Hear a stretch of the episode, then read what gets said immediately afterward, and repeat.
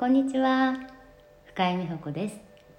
このポッドキャストでは物をご紹介しています。普段は薬膳とヨガのお仕事をしているんですが食事と運動も物次第だと思っていて、まあ、自分の周りにあるものが使い心地が良かったり目に好きなものだと薬膳もヨガも効果をぐんと増してくれるなと常々感じています。そんな意味で今日ご紹介するのは石井よし子さんの「バターを一さじ卵を3個」というお話であ本です。お話じゃない本です。あの皆さんお料理は本を見て作る方ですか？それとも目分量かな？あのこの本は目分量で作る料理本とも言えると思います。まあレシピは出ていないんですね。あの普通のお料理の本のように分量が書いてあったりするわけではなくて書いてあったりなかったりあと作り方も箇条書きにはなっていないし写真は少なくとも1枚もないんです。これは本来はエッセイだと思います、まあ、著者の石井よし子さんがパリで暮らしていてその日常をあの人とか出来事のことそれをお料理を中心に綴っていてでその中に必ず何かを作ったり食べたりするんですね。お店で食べたりもするんですけどそれが何とも美味しそうで食べてみたいと思わされる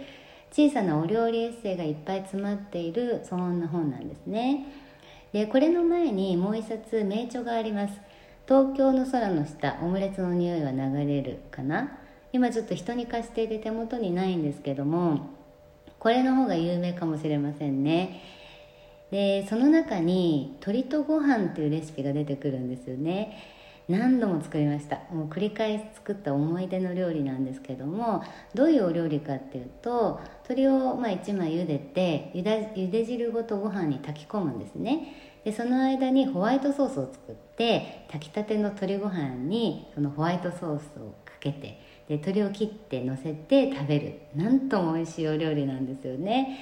でもそれを作る時にはやっぱりちゃんとは分量もわからないからその出来上がった時の湯気とか口に入れた時のその本の中のエッセイの中の描写を頼りに出来上がりのゴールをイメージして作っていたというのを覚えています。で私は当時その結婚していてお料理の本を台所の釣り戸棚に全て並べてで取り出してはそれを見てお料理を作っていたんですね。鶏とご飯もそんな感じで作ってたんです。でもその後、まああの離婚することになってその家を離れる時に、まあ、ちょっと辛さもあってあのお料理本は全部置いてきてしまったか処分してしまったんですけれどもその鶏とご飯が出ている東京の空の下だけは持ち帰っていてで何年かしてまたその鶏とご飯を作る気になったんですね。そしたら蘇ったんです。あの何が蘇ったかっていうとそのゴールをイメージして作る楽しさですかね。鳥はどれぐらい食べたいかなとかあと塩加減は強い方がいいかないや優しい方がいいかなとかホワイトソースどれぐらい牛乳の味しようかなとかあの濃い濃いめのソースにしようかなそれともちょっとサラサラにしようかなとかあと胡椒をかけようかな。いやいや今日はいらないかなとかね。そういう出来上がりの味をイメージして作るっていうことがこんなに楽しいことだったかって感覚に再び火がついちゃったんですよね。でその後薬膳に出会ったんです。でその時その出来上がりの味をイメージして欲を自分の食の欲をもとにしてお料理を作るっていうことがその薬膳にとても生きたんですよね。まあ、そもそも東洋医学では食べたいものを食べると自然に薬になるっていうふうに捉える部分があってそれはどういうことかっていうと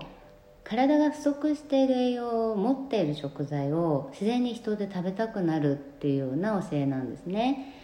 今ふとなんかパンよりもご飯だなとか豚肉っていうよりはいや鶏肉だなとか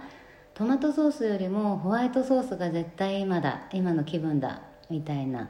ことっていうのはそういうことありますかね？よーくよーく耳を澄ませるとあると思うんです誰にでも。でそれはその例で言ったらご飯と鶏肉とホワイトソースを欲している時っていうのはその中のそれが持っている栄養素っていうのを体が足りないと言っている。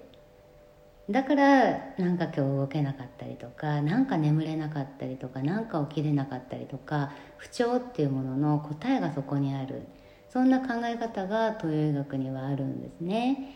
だからきちんと買い物まあできなくても忙しいから出来合いのものを買ってくるのであったとしても今私何が食べたいのって聞いて買ったり作ったり食べたりすると食事がそのまま健康法になっていくんですよね。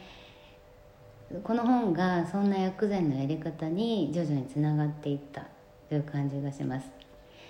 まあ、あのご紹介写真でご紹介しているこの本はその東京の空の下鳥とご飯が出ている本に続いて後から出たもので、